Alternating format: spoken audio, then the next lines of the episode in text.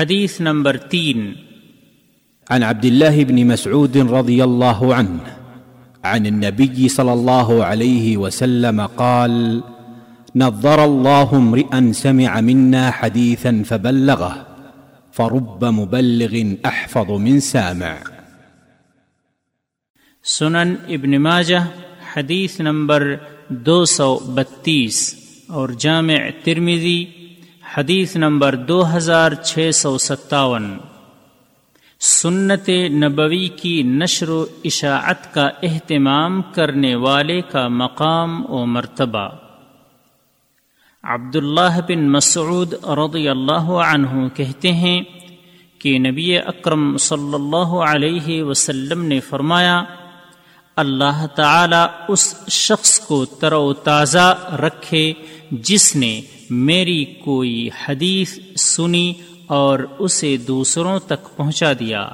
اس لیے کہ بہت سے وہ لوگ جنہیں حدیث پہنچائی جاتی ہے، وہ سننے والوں سے زیادہ ادراک رکھنے والے ہوتے ہیں۔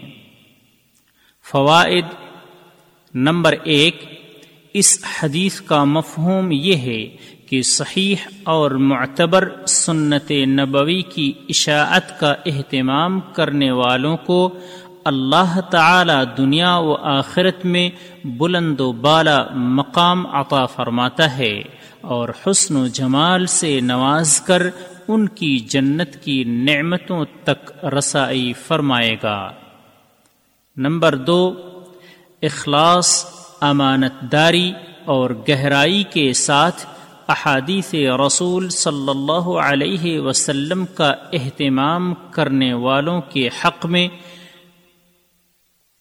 اس حدیث میں رسول اللہ صلی اللہ علیہ وسلم کی جنت میں ندرت نعیم کی دعا ان کو شامل ہے۔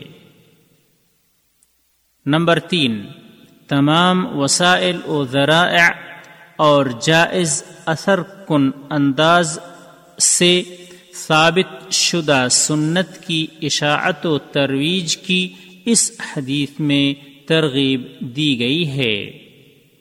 راوی کا تعارف، عبداللہ بن مسعود رضی اللہ عنہ مشہور اہل علم صحابہ میں سے ہیں اور وہ حفاظ قرآن میں سے تھے۔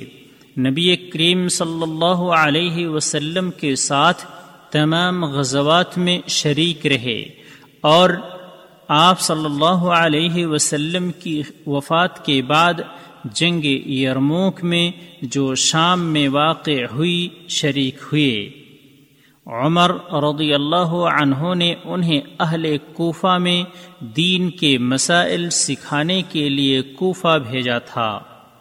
پھر عثمان بن عفان رضی اللہ عنہ نے اپنے دور خلافت میں ان کو وہاں کا گورنر مقرر فرمایا۔ پھر انہیں مدینہ واپس آنے کا حکم دیا۔ سن بتیس ہجری میں مدینہ میں آپ کی وفات ہوئی۔ اس وقت آپ کی عمر ساٹھ سال تھی۔ بقیع میں مدفون ہیں۔